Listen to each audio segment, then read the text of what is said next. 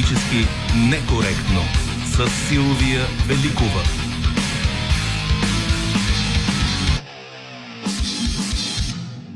Първото за 2023 година издание на неделното политически некоректно ще работим заедно още и с звукорежисьор Антон Пиперов, редактор Добрина Карамболова, Ивалина Георгиева подава информация от коментарите ви в социалните мрежи, а музиката избира Марина Великова. Изпратихме 2022 година с любимата музика на екипа на неделното издание на политически некоректно. Днес ще продължим да слушаме любимите ни парчета. Гост след един часа ще бъде а, финансов министр, съпредседател на Продължаваме промяната Асен Василев, за да коментираме развитието на парламентарната рулетка. Знаете, утре партията връща неизпълнен мандата за ставане на правителството и правителство и така вървим към третия мандат, който някои наричат кризисен, други наричат авантюристичен, трети наричат а, невъзможен. За всичко това ще говорим и с вас малко по-късно в предаване. Днес ви питаме на кого очаквате президента Рума Радев да даде третата папка на Възраждане, ДПС, БСП, Демократична България или Български възход. Има ли партии, които според вас нямат никакъв шанс да получат папката? Ще зависи ли от избора на държавния глава и вероятността за редовно правителство? Смятате ли, че избраната от Рума Радев формация трябва да преговаря за кабинет? Или да не се мъчи много-много и да върне папката, каквито призиви дойдоха от една от петте партии, които са потенциално възможни да получат третия мандат. Това е Възраждане. Очакваме коментарите ви в профилите на предаването в социалните мрежи, а след малко и на телефоните ни 0889 202 207 02963 15 65 029 Преди това да чуем първия коментар за годината на Иво Балев от Вестник сега. Новини с добавена стойност.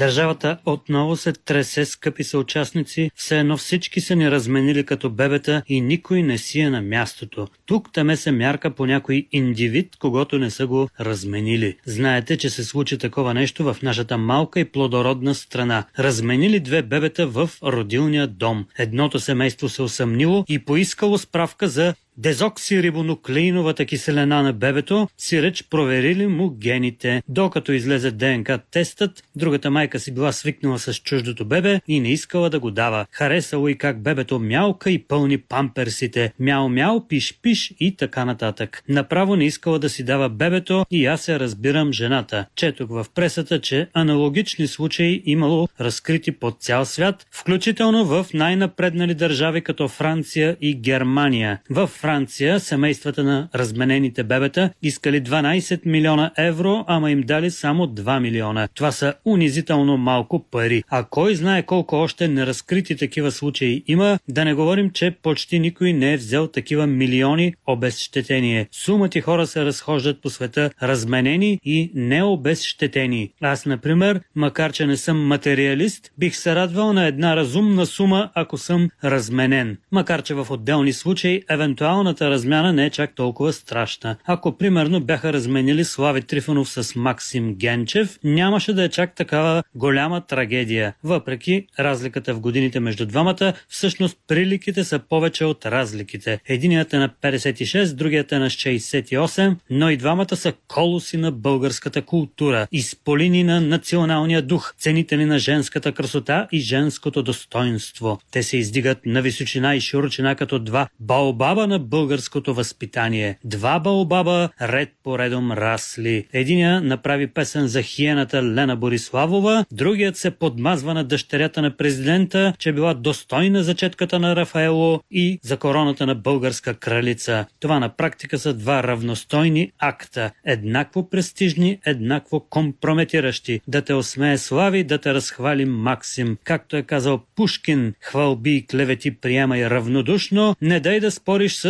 потискащо умни хора. Освен, че Слави и Максим имат огромен принос към съкровищницата на българската култура и двамата са бивши политици. Възможно е да не знаят, че са бивши, ама то пък си е тяхна работа. Това е въпрос на самосъзнание. Никой не може да каже на македонеца, че не е македонец и че няма собствен език и култура. Никой не може да каже на човек с самосъзнание на политик, че вече не е такъв. Слави Трифонов дори беше по едно време главатар на първата политическа сила есть такая партия, а Максим Генчев беше депутат на динамичната политическа сила Стани се дни вътре вън. Бойко Борисов не са го разменяли като бебе, защото екземпляр като него не може да се сбърка. Сега примерно е в изолация, но е актуален политик, а Слави и Максим са бивши политици. Борисов се надява като един генерал Догол или като сър Уинстън Чърчил отново да спечели общественото доверие, а и да не го спечели вече е влязал в историята и няма мърдане от там. По време на Втората световна война Чърчил и Догол стават национални и световни герои, борейки се лъвски с хищните хиени на фашизма и нацизма. Те били спасители на държавите си, както и Сталин, разбира се. След войната обаче, народите на Франция и Великобритания стават колебливи в доверието към спасителите си. Сталин до последен дъх държал здраво доверието, но Чърчил и Догол имали проблеми по тая част. След войната те се сблъскват с възвратно постъпателна динамика на доверието. Догол постоянно искал да обедини френския народ под генералския си жезъл и от време на време успявал, но през 1968, когато прогресивният лагер спасяваше социализма в братска Чехословакия, французите свалиха безмилостно Догол. Чърчил и Догол, даже да ги бяха разменили, пак щяха да спасят държавите си, но да изгубят любимите колонии. Такива са суровите закони на колониалната история. В моето семейство имаше такава шега на времето преди няколко десетилетия, че ушким са ме разменили като бебе с някое друго бебе от етническо младсинство. А това младсинство в уния години беше легално да се счита за недотам пълноценен човешки материал. Такива бяха времената. Имаше известно уважение към младсинствата, но беше прието дори в киното и в песните да се описват като мършави хиени или нещо такова. Много се ядосвах на тая шега, че ушким са ме разменили. Ако беше в днешно време, щях да докладвам семейството си за език на омразата. Ако не друго, поне щяха да ги блокират във Фейсбук, да си помислят следващия път, дали ще ми приказват, че съм разменен с някоя хиена. Народът ни е мъдър, ала майче някой ни е изпоразменил. Душата ми се свива на кравайче, нима са ме сменили с дебил. Новини с добавена стойност.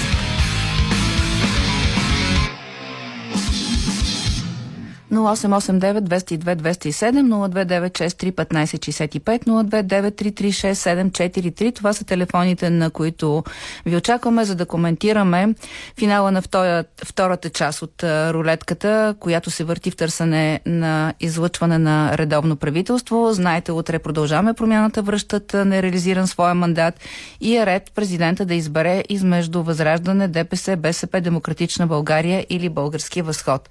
Знаете, че Възраждане Възраждане не искат да има правителство, трябва да вървим бързо към избори. Днес ДПС заявиха, че очакват също мандата и се чудеха защо не ги избират. БСП Демократична България, Български възход декларираха, че ще направят опит да съставят правителство. Какво мислите вие за вероятността да има такова?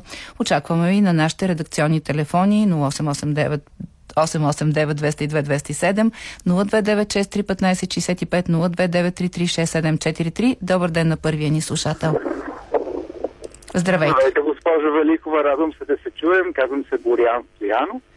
И а, всъщност изразявам съжаление, че вече 4 месеца не можем да направим правителство и не можем всъщност да завършим целият изборен процес. Защо Дали според вас се случва това?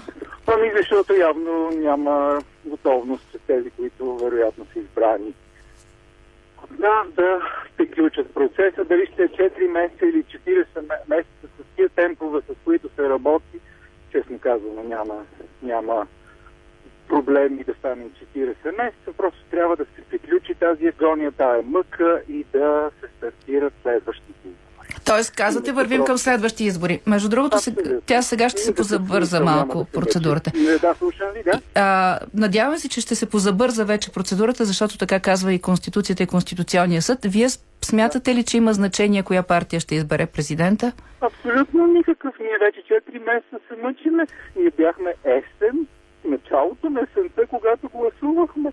Сега сме кажи че вече първа пролет при тия климатични условия, ние не можем да изберем едно правителство. Това е смешно просто.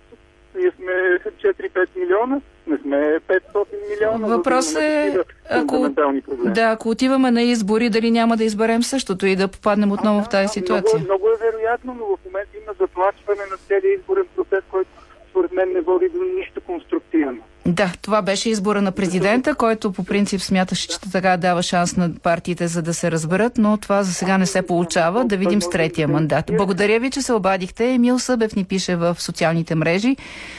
Логиката на президента би била да връчи третия мандат на БСП, за да ги компрометира за пореден път, като се има предвид, че те са преки конкуренти на полето на политическите битки. Само, че при предишните консултации президента загадна на Корнелия Нинова, че всеки път се провалят, като им връчат проучвателен мандат. Ето защо третия мандат ще бъде връчен на партия, коалиция, която е заявила желание да го получи. Напоследък това са Демократична България и Български възход. ДПС също изявяват желание за участие във властта, но като че ли с мандата на някоя друга политическа сила.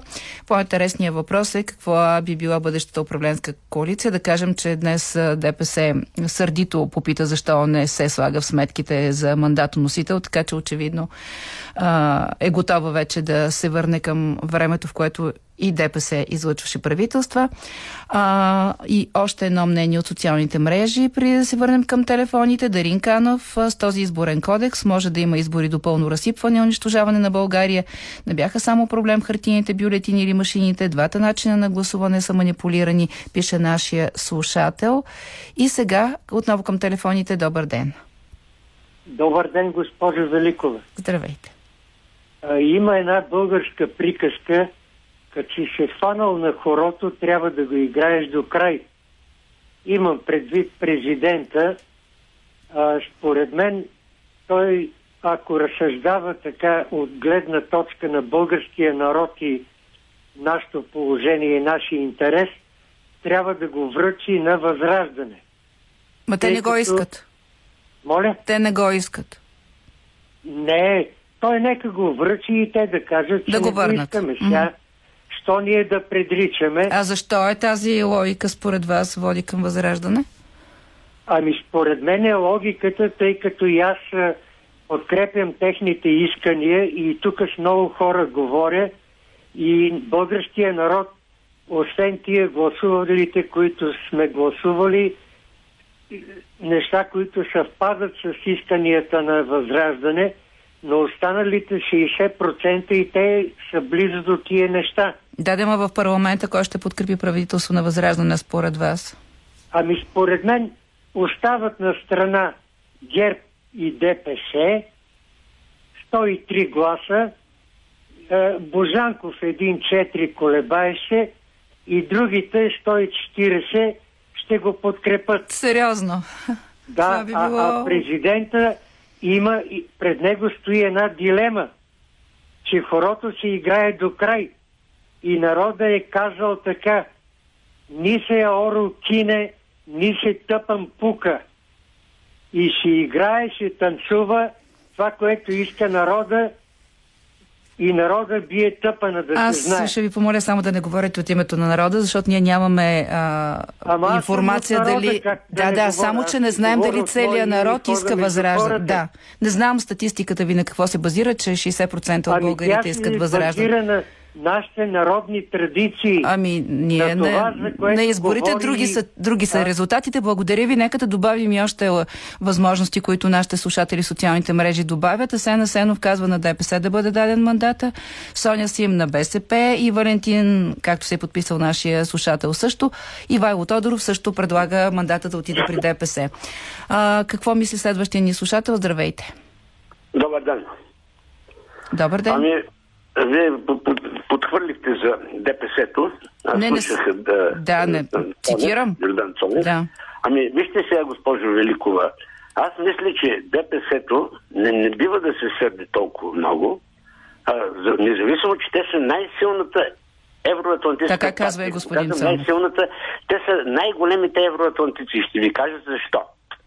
Знаете ли, преди година и нещо в един вестник излезе един, една хипотети, хипотетична карта какво ще стане с България след 40-50 години. Там северната България беше дадена към Полша, а южната беше дадена към Турция. Нали? Сега, какво ще стане, не- не- да не предричаме. Така че ДПС-то, които са една чисто етническа партия, Ами, не. с, с, с, с удоволствие а, с удоволствие биха не искат да слушат името България и затова трябва да бъдем в Евросъюза. Само да ви кажа само, че, те не са, че те не са етническа партия, защото в България не са разрешени партиите на етнически. Те може да не са разрешени. И имаме решение на Конституционния съд. Добре, разбрах ви. Казвате да не е в ДПС мандата, така ли? Това ли е беше сега, смисъла на вашето изказване? ДПС-то, а ДПС-то да не се сърди, защото... Разбрахме.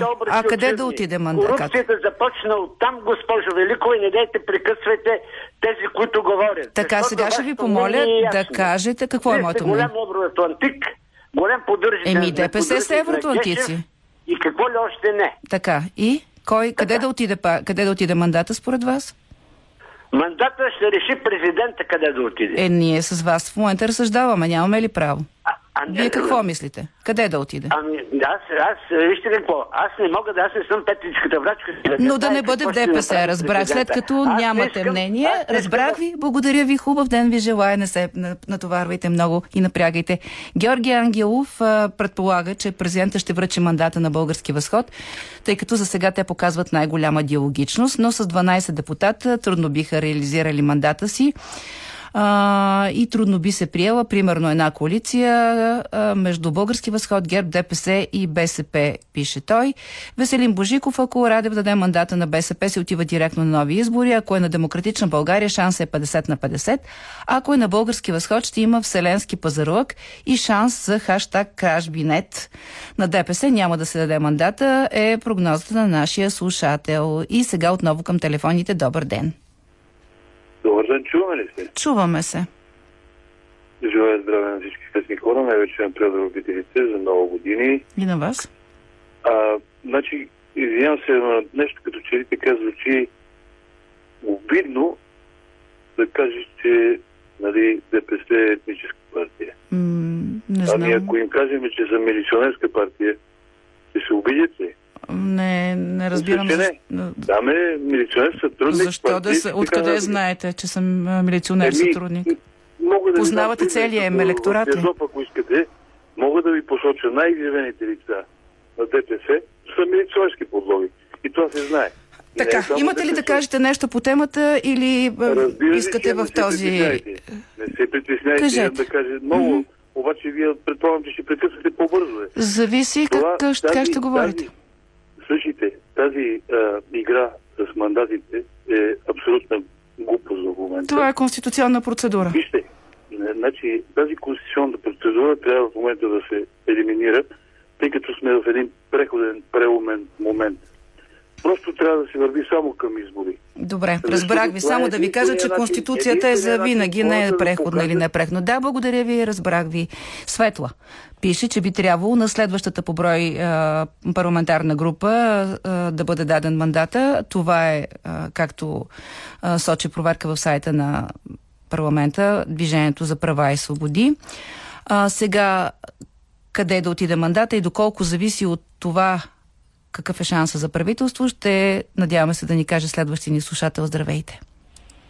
Ало. Вие сте здравейте. Добър ден. И честита нова година, госпожо Великова. И на вас да сте жива и здрава. Обажда се една възрастна жена, която следя политиката от млада. Чудесно. И може да се засмеете и който слуша Радио Хоризонт, може да се засмее, но аз ще ви кажа едно нещо. Когато съм казала, че едно нещо няма да стане, не става. Когато съм казала, защото имам си начин, че ще стане, става. Сега, ако може господин президента да ме чуе, аз ще му предложа така. Преди години Леля Ванга е написала едно нещо. Тя не го е писала, тя го е диктувала, а един наш познат го е писал. Аз съм го чела с очите си и много хора са го чели. И е казала накрая така. Много избори ще има. Война ще има. И аз би ще има в правителствата, но когато спечелят червените, жена ще застане на поста и България ще се оправи. Ако искате ми се смейте. Няма. Ако искате... Тоест госпожа Нинова ли да поема мандата, казвате? А, Ако те са е червени, не знам. Не знаем кои са не е червени. казала. Да, казала разбирам. е, че жена ще застане начало и България ще се Еми, оправи. значи, или, или това ще стане сега, ако БСП вземат мандата и предложат Нинова, или отиваме на други избори, както казвате вие. Благодаря ви, че се обадихте. Няма нищо смешно. Водим сериозни разговори. А, и към тях сега добавяме и коментарите в социалните мре- мрежи. Скайбо пише в а, нашите, нашия профила на предаването ни. БСП взима мандата и отиваме на нови избори. Продължаваме промяната и демократична България отиват към залез. Умните и красивите трябва да го приемат. Борислав Найденов няма абсолютно никакво значение на кого ще бъде връчен третия мандат, защото резултата ще е същия като до сега. Няма да има редовно правителство. Изборните правила бяха променени посред а, нощите не случайно. На тези промени е заложено много и очакването те да докарат а, а, така желания бял Борисов кон не може да бъде отлагано повече. През 2023 година ще установим, че сме в 2019. Познайте какво ни чака през 2024 година. Даже не искам и да си мисля. И сега към слушателите ни на телефоните отново се връщаме. Здравейте! Здравейте, госпожо Велико. Подразнен съм от това, което става около възраждане.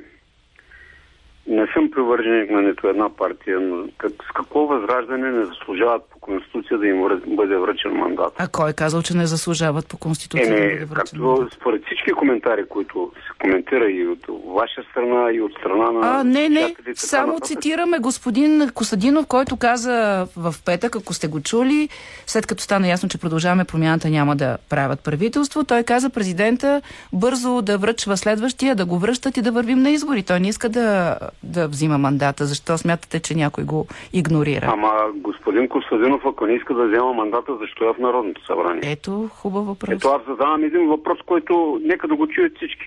Mm-hmm. След като влязат в това Народно събрание, всички трябва да бъдат готови да в името на тази наша държава да свършат нещо полезно. Значи какво излиза? Играем си на рулетка, правим си лотария и отиваме. Не, че отиваме към други избори, отиваме. Това е ясно.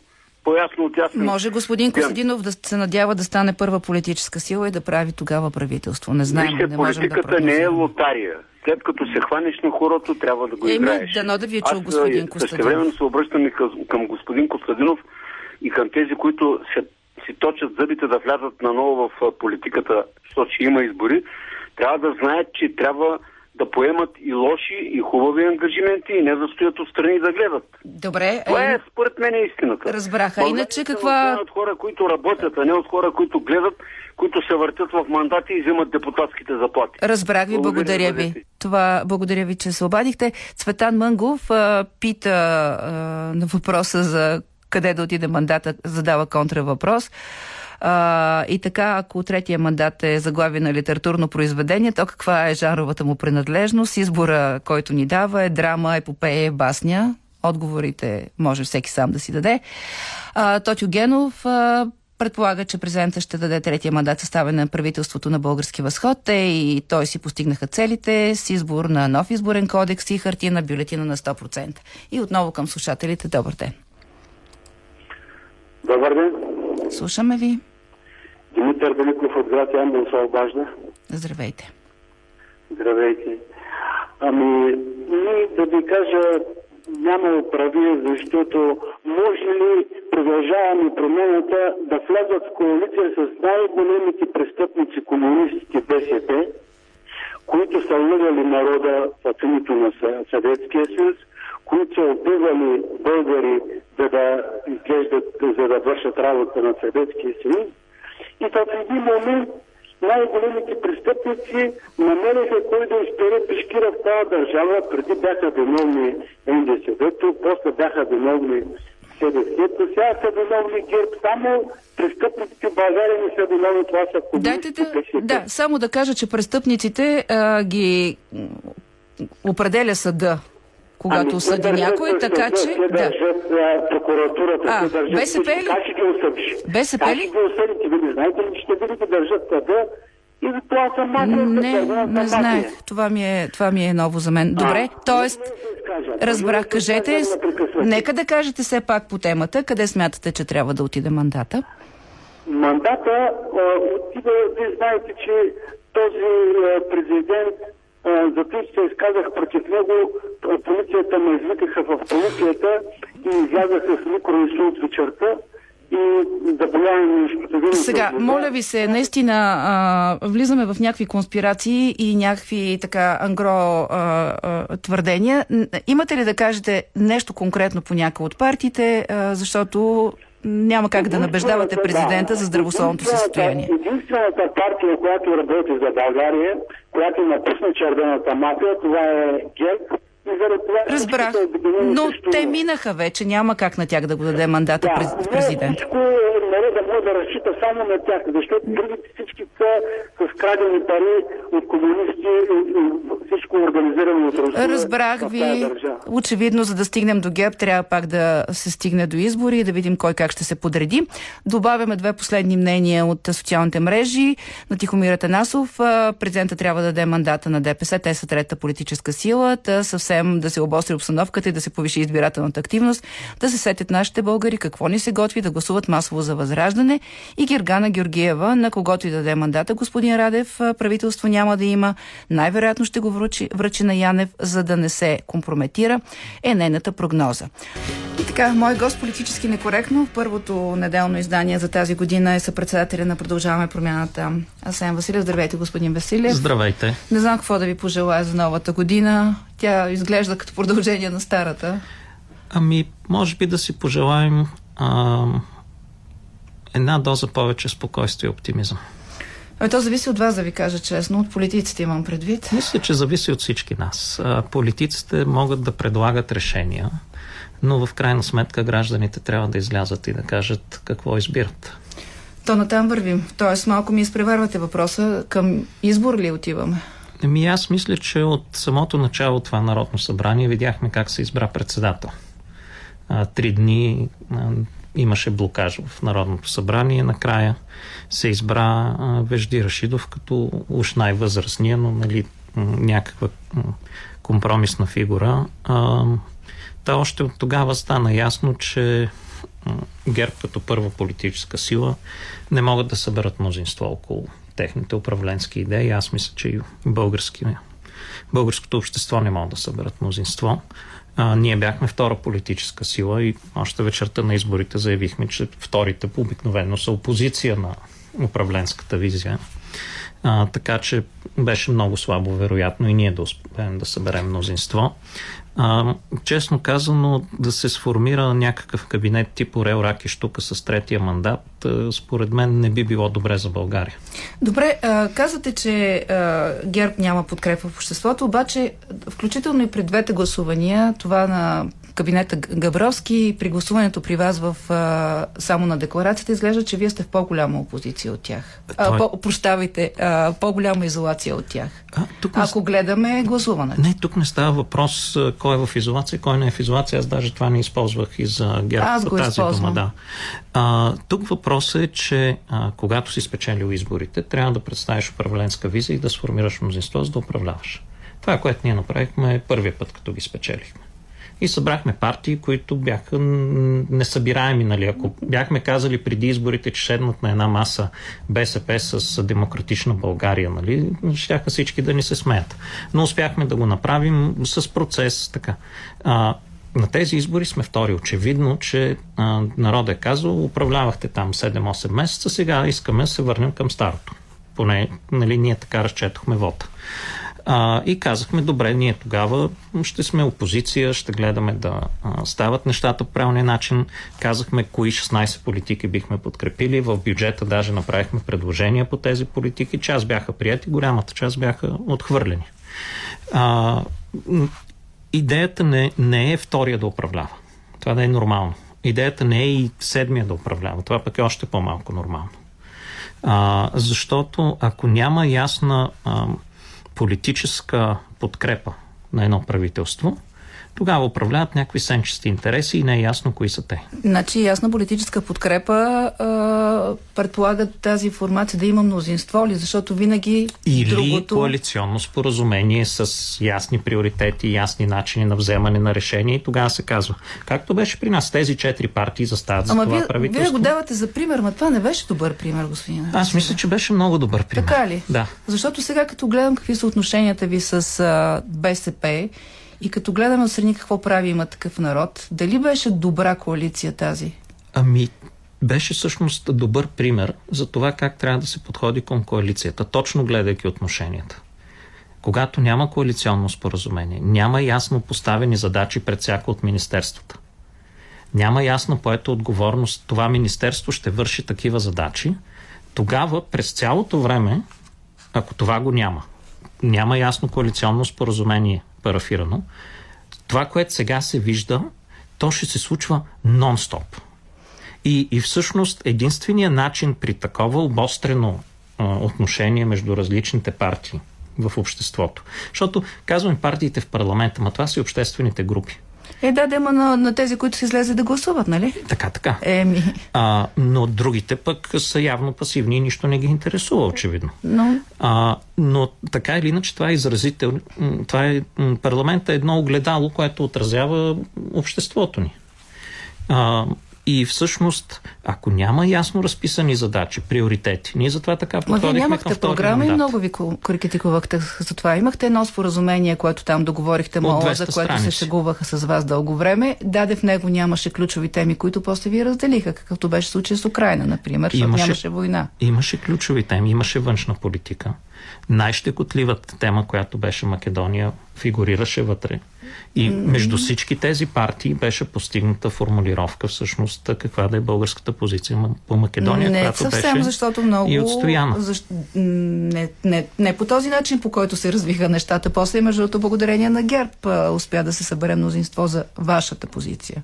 Ми за българската позиция, която крайна сметка и президента подкрепи продължава да ви критикува. Между другото, вчера да. гледахте ли интервюто на Иляна Йотова? Тя казва, че всъщност първия разрив и така първата, първото разминаване между продължаваме промяната и президента е била именно с тази позиция по Република Северна Македония. И това, което президента искаше да има българите в Конституцията, го има и в българската позиция и в финалните документи, които бяха подписани. Но го има на хартия ми на хартия, но това означава, че Македония до ден днешен не може да започне преговори, докато Тя, не си така промени. Иначе няма да започне, докато не да. си промени конституцията. Само вдигнахме ветото, заради което Слави. Да, ама не сме. Ама това е целият филм, че нищо не е вдигнато. Докато Македония не си промени конституцията, тя не може да започне преговори. Добре, връщаме се сега към нали? сега. А, така че българската позиция е напълно защитена. Аз направих тази вметка, защото не, мислех, че така от позицията на времето си а, давате сметка, че не беше естествена коалицията, не е която а, не е вие сочите като пример как така се е. прави правителство. Не, и в този тя... смисъл дали ще е добре да има такава ми... неестествена коалиция и сега? Давам ви пример. В момента а, без ГЕРБ, ДПС или Възраждане не може, не може да, има да има правителство. Сега вие ми кажете как се прави естествена коалиция с тези три партии. Еми кажете вие, ето. Защо, Няма как да бъде. Тоест... Защо не приложихте този майсторук и сега с втория мандат? Пробвахме. Пробвахме. Тоест, можеше да, да преглътнете ДПС и ГЕРБ това, в едно което, правителство. Това, което направихме, ние казахме, ето програма с ясни приоритети за следващата една година ясните приоритети, които ние смятаме, че трябва да бъдат зададени са влизане в Шенген, влизане в еврозоната, довършване на съдебната реформа, а, както между другото изисква и плана за възстановяване, а, продължаване на усилията, които ние заложихме в бюджет 23 за намаляване на неравенствата и премахване на най-острите социални а, а, проблеми с, с продължаващи инвестиции в образование и здравеопазване и пакет за бизнеса, който да позволи това, което се случи тази година. България беше няколко месеца подред в края на нашето управление. Първа по ръст на индустриалното производство. Това можеше да продължи с а, правилната подкрепа и правилните политики за бизнеса.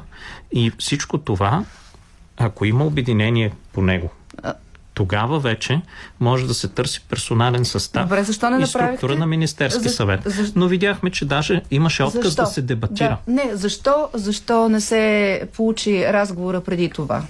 ще стигнем и до отказа от дебатиране до гласуването. Ами, да, поканихме всички политически Тъй като това сили. са а, тези и даже ако а, отворя сега да видя какво точно беше казал Йордан Цонев по-рано в нашия ефир, ДПС също биха предложили това, ако имат мандат да управляват. Тоест, защо ГЕРБ и ДПС не разпознаха във вашите предложения възможност за правителство? Защото ви наричат шарлатани, защото ви казват, че нарушавате Конституцията или защо? А, защото им пречим да крадат. Но те казват, че вие сте крали по време на вашето управление. И ми казват само, че ето главният прокурор е техен, всичко е тяхно и нищо няма. Докато чувалите от Хемос ги има. Еми няма ги всъщност, няма нищо в съда а, свързано а, с чувалите ами, МВР ги установи и ги даде на прокуратурата. Да, и там си останаха. Очевидно. А, и ясно защо според мен и за вашите слушатели и за вас. А, но това, което искам да кажа, че ние всъщност а, затова имаше и толкова остра реакция и срещу бюджета 23-та. Това, което направихме с широката социална програма, с заплати на лекари, учители, с а, а, извън училищните програми по спорт и изкуство. А, изведнъж се показа, че ние може да имаме много широка социална програма, а, най-големите инвестиции, 8 милиарда и половина последните 4-5 години, заложени в бюджета и накрая да завършим с бюджетен дефицит 2,9%. И когато а, от ГЕРБ ехидно подвикват къде са парите, които ние уж крадяхме, ами ето тук са.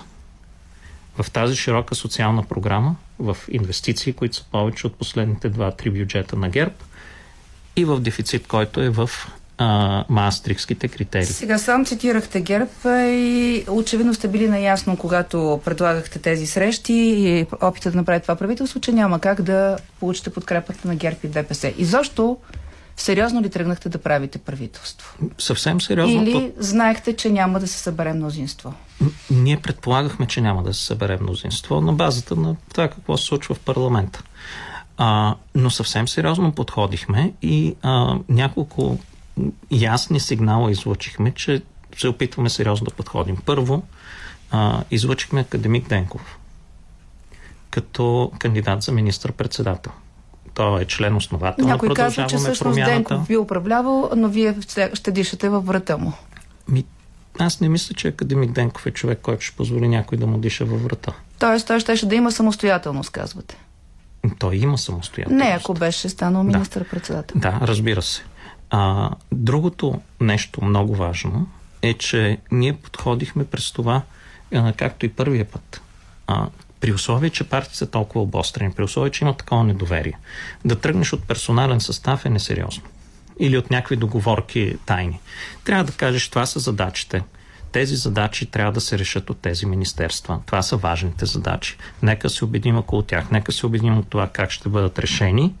И след това вече персоналния състав е изключително важен, но той е на втора но линия. Но до него така не се стигна. Но до него не се стигна, така. защото нямаше обединение даже по задачите, даже дебат нямаше. А, по не беше ли провокация да каните за разговор БСП за съвместно управление, когато там стои ремонт на изборния кодекс и а, продължаване на подкрепата за Украина? А, знаете ли, най-лесното нещо за нас ще да бъде да кажем хартияната коалиция направиха изборния кодекс, а, очевидно искат да ходим на избори. А вие го казвахте преди това. Така, ето ви мандата обратно. Ние даже няма смисъл да се пробваме. Ние сме опозиция. Е, да, да имаше после негативите за вас, че сте тласнали страната към предсрочни Има трети мандат, обикновено негативите с третия мандат. Ако пак казвам, ако ние бяхме решили просто да отбием номера, нямаше да подходим по начина, по който подходихме. Добре, защо се получи така с гласуването, господин Василев? Дори продължаваме промяната и на Демократична България не осигуриха максимума на подкрепа, който можеше да бъде получен при гласуването. А, продължаваме промяната. Имахме трима човека или четирима, които са болни, нали? не влязоха в зала. А, тъй като не бяха в този ден в парламента. 63 гласа за при, мисля, 85. 73. 70... Да а, при, мисля, че максимума, който може да вземе е 73. Така? Да. А, така че това имайки Не, предвид, дали че... не става дума, че има колебание и във вашата формация, не. и в Демократична България по Няма. отношение на това? Няма. Опитваха се да попитат и защо, примерно, декларацията, която е внесена на 3 януари, не е подписано от всички в продължаване промяна. Това, че аз не съм я подписал. Ми аз не бях в България на 3 януари, затова не съм я подписал. Добре, но и вие сте чувал. Нали, търсят се, как да, да кажа, подвола теле, нали, за да, такъв тип. Но сигурно и вие сте интриги. чувал, че се говори, че в продължаваме промяната има лагери, има така различни а, а, тенденции. Включително може и човек, ако слуша публичните а, изявления на вашите колеги, да се обърка ще подкрепяте ли трети мандат? Няма ли да подкрепяте трети мандат? Ето, например, какво казвате вие? Аз ще ви цитирам Кирил Петков от вчера. Uh-huh. Той казва, нали, никога не казва и никога, много малко вероятно е, а, но нали, никога не казва и никога. Венко Събрутев uh-huh. а, в друга телевизия, по-добре да вървим на избори. Какво казвате вие? че всеки си има глава на раменете и изразява личното значи? си мнение. Означава, че когато има позиция на продължаване промяната, тя се гласува от изпълнителен съвет, всички, национален съвет и. И всички я подкрепят. Точно, така ли? Така, Тоест, да. вие нямате още позиция. Какво правите с третия мандат? Нямаме, защото още не знаем на кой е даден третия а мандат. А има ли значение на кого ще бъде даден за вас? А, за мен лично има. И за партията Да. А, за партията трябва да си направим съответните така, добре, дискусии. за вас къде, кой би бил а, приемливия субект, за, за който бихте поговорили за правителство? И с кого не бихте говорили? Със сигурност, Коя партия не бихте говорили? Със сигурност Възраждане, които имат идеята да ваят България от Европейския Ясно, съюз, няма, нямаме нали, да. въобще база на обща визия И те не искат да говорят с вас, така, така да. че са Не, то не е за искане за говорене. Тук не е въпрос да кажем едните са лоши, другите са добри. Те, не... те имат несъвместима визия да, за това България и, как и трябва да честно, се развива. И честно не се явиха нито на разговорите с ГЕРБ, нито с вас. Това е честна позиция. Да, да, абсолютно. Така. А, даже от парламентарната трибуна съм казал, че това е честна позиция. А, специално за тях. А, ДПС си поискаха мандата днес през Йордан Цонев. Това не съм го проследил. Да, бех обиден и се чувства, че не ги слагат сметките за потенциален мандатоносител. Да. Ми, там има един проблем, който се казва Магницки. Няма такъв проблем, каза господин Цонев. Каза, че този проблем е решен, даже и на ниво Съединените щати ще бъде решен. И, както се казва. Но за вас това е, би бил проблем да подкрепите правителство с мандата ами, на ДПС? С сигурност трябва да имаме ясна позиция а, по това. Това е част от и съдебната реформа и въобще изчистването на чувство за справедливост в страната. Че а, не може да се преструваме че последните 12 години нищо не се е случило, всичко е било цветя и рози и сме построили още 100 км магистрала. Ама ДПС не са управлявали официално през последните 12 години? А, управлявали са официално с а, м, правителството на господин Оршавски. За малко, да. Да. А, което доведе до КТБ. И всъщност Тоест, вие ги държите отговорно за, за тези години заедно с ГЕРБ, така ли? Ами поне за този период те бяха в официална коалиция, доколкото знам. Е, не, ГЕРБ бяха опозиция. На не, не говоря за ГЕРБ, говоря за ДПС да, бяха и за БСП. с БСП, да. да, да. А, и а, в БСП мина този процес, който казах, това беше нали, грешка. Имаше почистване това число на хора, които бяха свързани а, с това управление от партията. А, сега дали те ще се върнат обратно или не, какво ще случи на техния конгрес, аз не знам. Нали? Също е това, са, това е, но, но имаше признание, че това е било а, неудачно. Така, връщам ви към ДПС. Да. Тоест ДПС... Ами там, аз не съм видял този процес случай, не съм го видял в ГЕРБ. ГЕРБ вече са минало. А, поглеждаме към другите партии. А, така, ревнувате ли, изнервя ли ви това, че ГЕРБ непрекъснато сочат Демократична България като техните хора? Не. Защото вие сте най-близо с демократична България в момента. А, когато някой се срамува от себе си, се се опитва да каже, че някой друг е с него. Тоест това, което каза е Христо Иванов на да ревера, кажем... нещо да си закачваш Точно, демократично. Да. еми те се закачиха СДС, сега искат да се закачат нали, още една значка демократична България. А, ние много добре взаимодействаме с колегите Демократична България. А, по някои но въпроси, имате и различия имаме по различия. Въпроси. Точно така. И това, е съвсем, и това е съвсем нормално. А, не можеш да кажеш, ако две партии са абсолютно идентични, няма смисъл и от двете. нали, а, ако, да. ако го погледнем То, имаше от тази такъв разговор точка. за съвместно явяване да. обединение, а, който не се случи. А, така че всъщност а, а, нали, това е, как да кажа, за мен доста неудачно.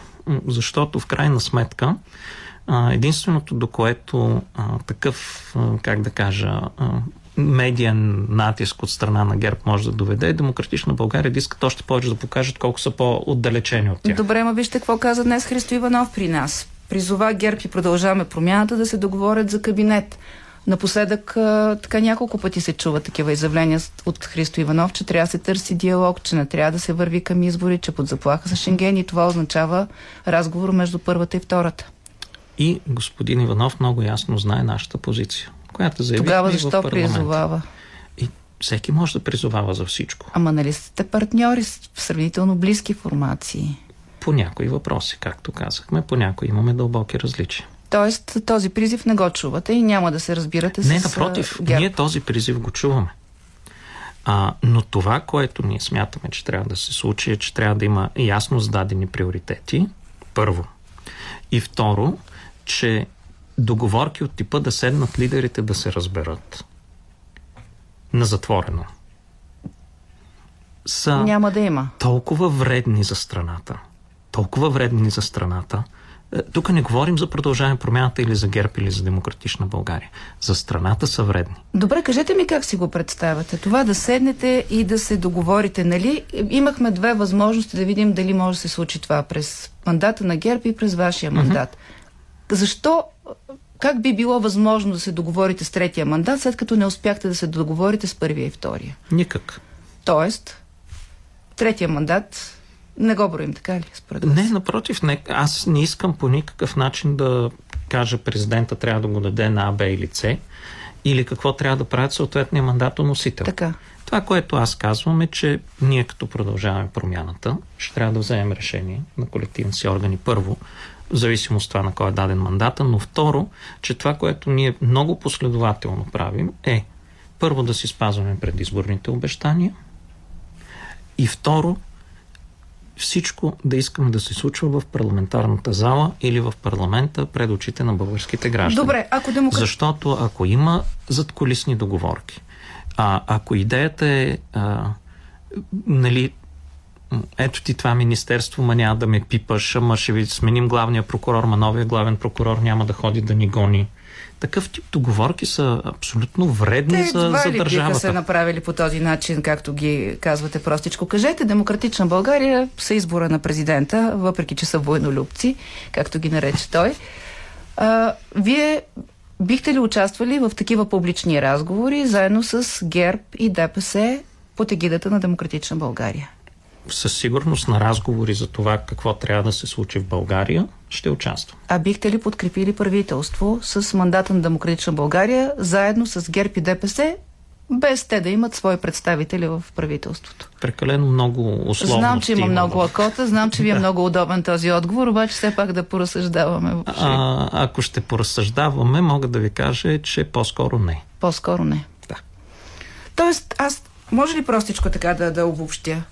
Единствената възможност за вас би могла да бъде, ако сте пак само вие с Демократична не. България. Не, така не, не, въобще не казвам За да това. подкрепите, имам предвид правителство. Не, също не. това не казах. Какво казвате? Казах нещо съвсем различно.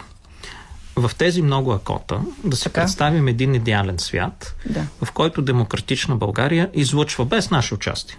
Правителство. Излъчва правителство, което е с а, а, приоритети, които ние можем да припознаем, да подкрепим и състав, който ние можем да кажем, да, тези хора са наистина сериозни хора, независими, няма да бъдат контролирани а, от някой, който не е в парламента.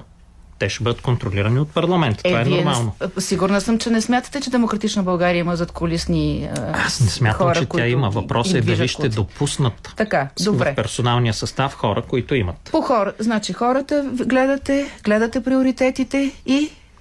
И гледаме каква е ясно заявената а, позиция на това правителство да води а, истинска борба с порочните практики от последните така, 12 Всичко това години. в идеалния свят се случва и идва ред на гласуването.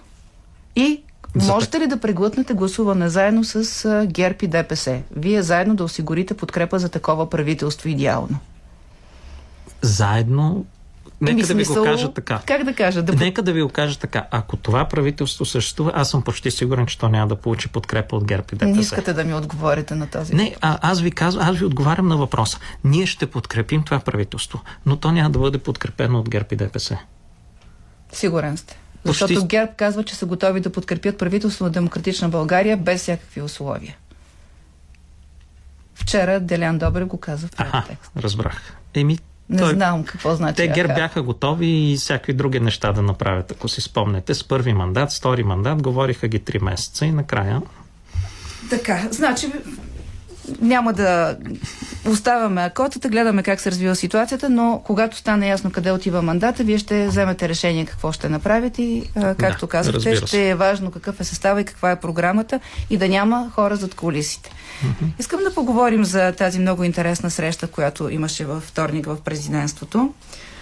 Дълга, много дълга и типично дълга за тези консултации на фона на много остри отношения между вас и президента напоследък. Стана ли дума за шарлатаните вътре в, по време на разговора? Не, срещата беше фокусирана и една от причините да бъде дълга беше фокусирана върху това а, да представим и да дискутираме програмата и програмния документ, който ние бяхме подготвили.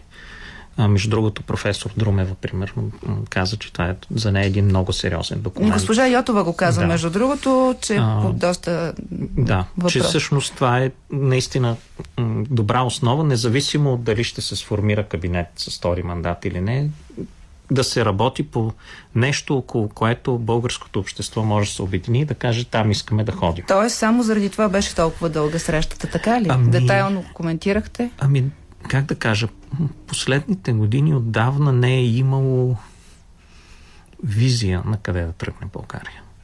И какво е важно.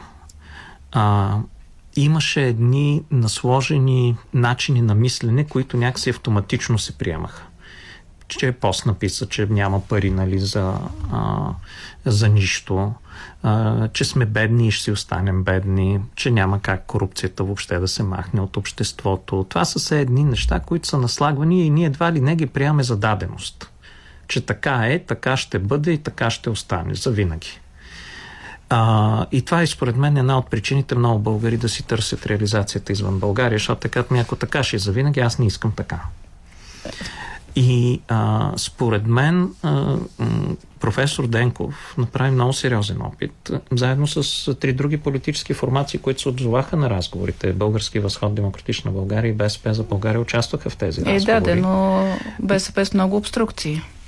Всеки даде неговия принос. Каза какво е важно за него. Това е началото на този разговор. То не може да, да е края.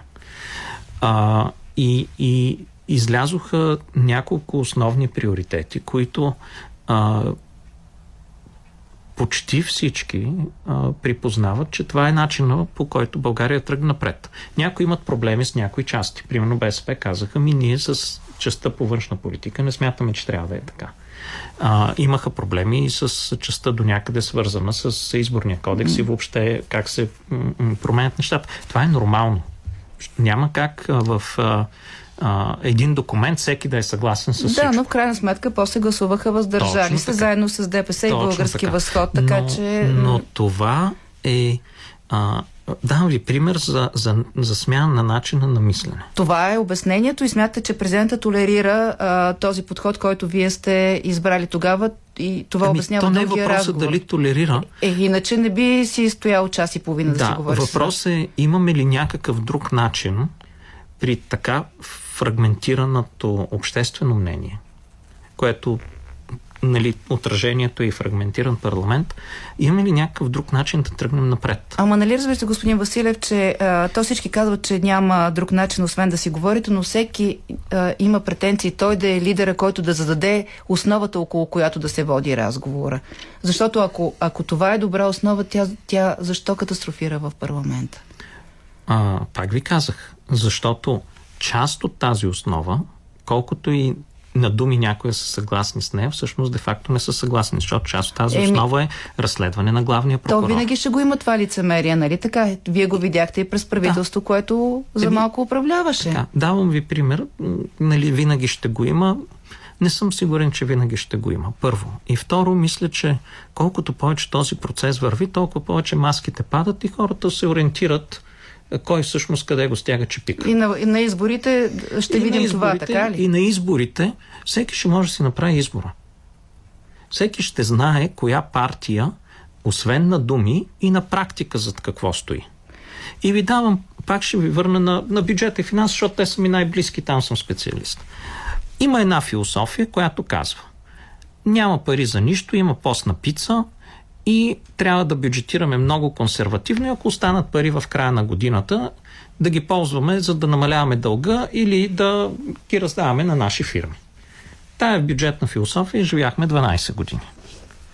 Има друга бюджетна философия, която беше заложена в актуализацията миналата година и бюджет и актуализацията тази година, която казва, че ние ако не инвестираме в хората на България и в инфраструктурата, която помага на тези хора се развият образование и здравеопазване, няма как и фирмите, и цялата економика да дръпне напред, защото не ни трябва просто кадри, трябва и образовани и здрави кадри. И че това може да се случи, може да се намалят социалните неравенства, които в България последните откакто влизаме в Евросъюза за последните 15 години се вдигат драматично. Единствената страна, в която се вдигат неравенствата след влизането в Евросъюза. А, и същото време да си останем фискално отговорни, да не изданем бюджета, както се случи тази година, на 2,9%, миналата година на 3% дефицит. И да има пари за инвестиции. Но това изисква един а, баланс и реалистично бюджетиране. И сега, избора е много ясен. Това са два съвсем различни философии на, на обществени отношения и управляване на обществения ресурс. И колкото и на думи, преди се казваше, нали, това е невъзможно. Второто е невъзможно. Това ни се обясняваше нон-стоп, това число и служебния кабинет влезе в този матч. Каза, второто е невъзможно. То ще доведе до 7% дефицит, видя се 2009 точно както са критериите, не застрашава еврозоната. След като се каза второто е невъзможно, сега ще се опитат да ни се обясни, че второто е нежелателно. Защото то спъва частната инициатива, потиска, не знам какво и така нататък. Но има две много ясни визии за това дали ние искаме да строим общество, а, което дава равен шанс на хората. И Моля инвестира ви, едно кратко изречение, защото имам още въпроси, а времето да, ни свършва. Или искаме да строим а, общество, където а, общественият ресурс отива по едни големи поръчки и всеки е оставен да се оправя сам както може. И това не е само финансов въпрос. Това е общо политически въпрос, въпрос на визия каква държава искаме да живеем. И моето лично мнение е, че хората искат да живеем в втория модел на държава, защото бягат към Европа. Обаче сега до тук развитието на политическата процедура какво показва? Че къде искат партиите да останем? Партиите искат да останем в първия. Знаете ли защо? Защо?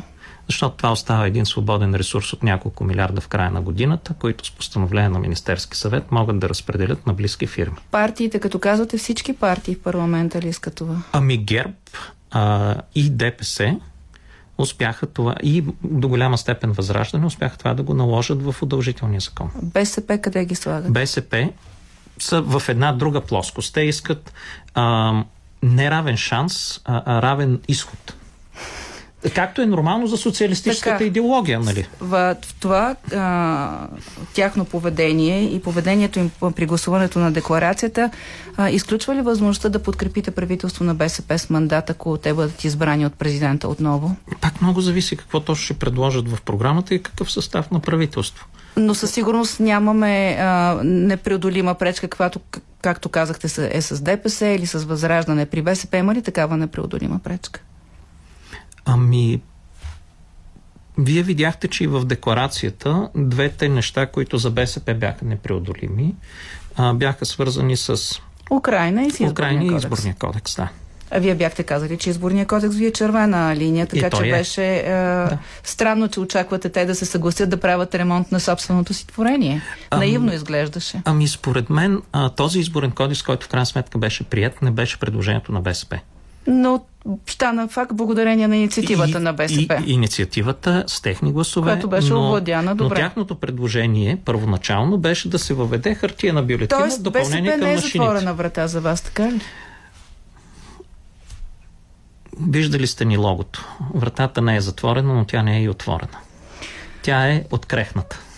За сега могат да се чувстват спокойни да влязат само Демократична България от разговор до тук, разбирам, или не съвсем.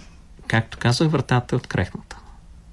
Кажете а, по-скоро, а, наблюдавайки така финално процесите, избори кога? О, това е въпрос за носителя на третия мандат и президента. Но, скоро. Ми, освен ако не стане чудо, аз мисля, че ще имаме избори началото на април. Чудото би ли могло да бъде коалиция около Вежди Рашидов, както той сам се предложи, или около хартията? Честно казано, при така създавато се политическа обстановка е много трудно да се направи прогноза как би изглеждало едно мнозинство. По-скоро може да се направи прогноза защо не би се сформирало мнозинство. Но така като ви слушам последно, вие е малко вероятно да сте част от чудото. Ако стане чудо, видим програма, която движи България напред и прекъсва корупцията и видим състав, който това може да го изпълни, ще го подкрепим. Но, как да ви кажа, а, леко съм скептичен, че това ще се случи. Или ако се случи, че ще получи подкрепа от а, другите партии. Що ме леко, значи оставяте някакъв шанс. Добре, благодаря ви. Ще, ще сверим да видим какво ще се получи. Наистина е важно какъв ще бъде избора на президента и в какъв а, период от време ще се развие тази процедура. Асен Василев, съпредседател на Продължаваме промяната ми беше гост. Политически некоректно. И сега продължаваме с погледа към новата 2023 година и международните събития, които ще очакваме от Лилия Димитрова. Отвъд хоризонта.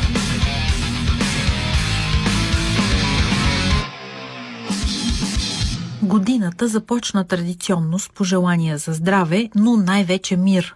И въпроса, който измъчва всички е, ще свърши ли войната в Украина през 2023. Експертите се обединяват в прогнозите си около два основни сценария война до дупка или поне през следващите няколко години и край на конфликта още през лятото на тази. Според Барбара Занчета от Департамента за изследване на войната, конфликта ще се проточи поне до края на тази година, а вероятно и през следващата.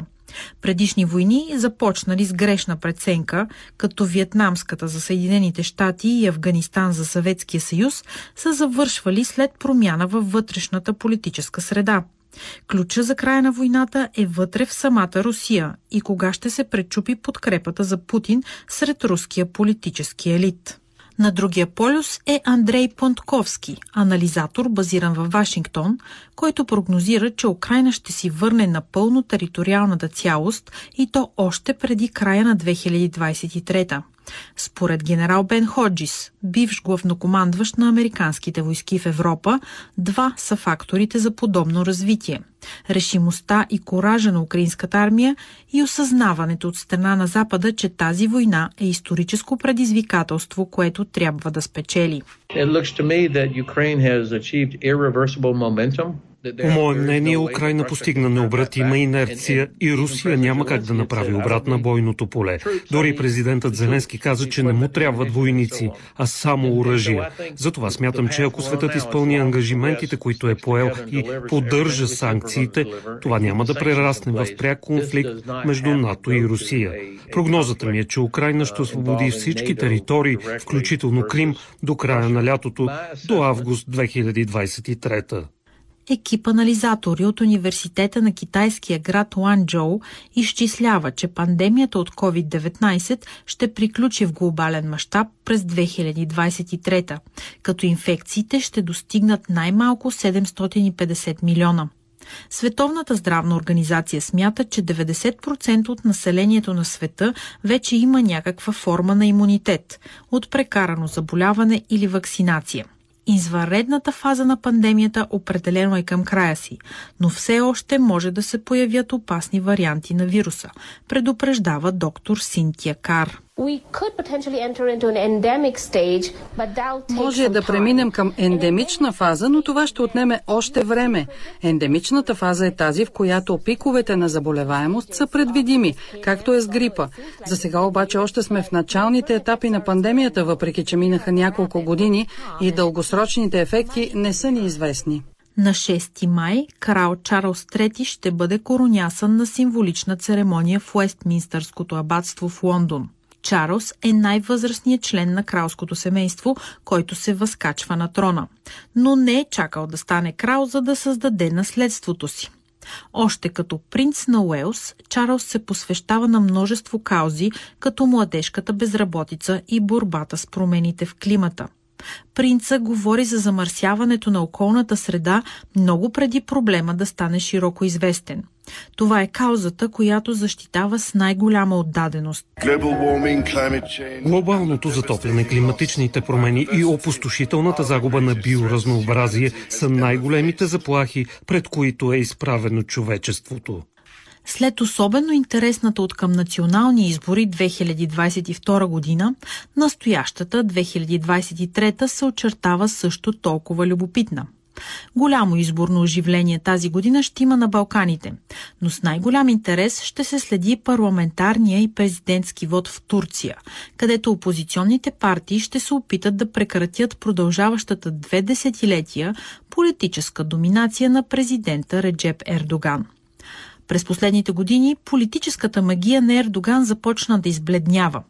Освен, че подкопава демокрацията, той не се справя и с економиката. Инфлацията вече е над 80%, а безработицата надхвърля 10 на 100.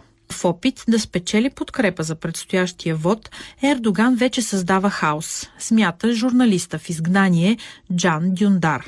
Although he has all the power, almost all the opinion polls show that въпреки, че държи цялата власт, повечето социологически проучвания показват, че има реална опасност да бъде свален след тези избори. Затова прави всичко възможно да се задържи на власт и предполагам, че репресиите ще станат още по-големи в идните месеци. Затова и иска да започне военна операция срещу Сирия, заплашва Гърция, опитва се да създаде хаотична атмосфера, за да убеди хората, че страната се нуждае от силен лидер, а не от коалиционно правителство. По чисто стечение на обстоятелствата през 2023 ще има парламентарни избори в Финландия и Естония, а се очаква за края на годината да бъдат насрочени и в Нова Зеландия. Така трите млади премиерки Сана Марин, Кая Калас и Джасинда Ардърн ще трябва да покажат дали са способни да затвърдят позициите си. Младостта на трите дами, както и това, че те съчетават премиерството с майчинството, породи доста коментари през годините под техен адрес. През тази година човечеството обръща отново поглед към космоса.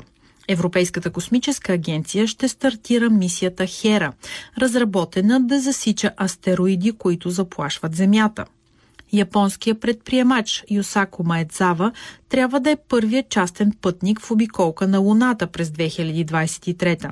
Но неотдавна съобщи, че е фалирал и така все още не е ясно дали ще лети. НАСА и компания Axiom Space ще изпратят втория екипаж цивилни астронавти до Международната космическа станция, обясни Дерек Хасман. Това е началото на нова ера в космическите пътувания, в която и други хора, освен правителствените астронавти, които са професионално обучени, ще могат да идват и функционират в тази доста предизвикателна среда. Това е първата стъпка към демократизацията на космоса и в бъдеще много по-голяма част от човечеството ще може да си го позволи. Според китайската астрология, 2023 е годината на водния заек и ще донесе мир и спокойствие, от които така отчаяно имаме нужда след турбулентната година на тигъра. Заека окрутява темперамента на импулсивните и вятърничевите и ни кара да помислим добре преди да действаме. Годината на заека ще е спокойна и мирна. Пари ще може да се изкарват без кръв и пот. Животът ни ще тече лежерно и забавно и ще си позволим лукс, за какъвто винаги сме мечтали. Заекът се смята за най-късметлийското от 12-те животни в зодиака и символизира прошка, благоволение и красота.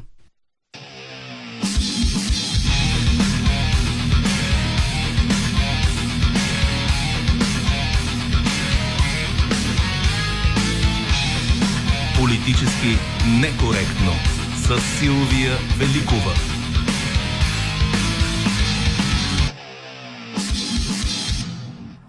За предаването работихме още и с Антон Пиперов, Добрина Карамболова, Евелина Георгиева, Лилия Димитрова и Вобалев. Музиката избираше Марина Великова.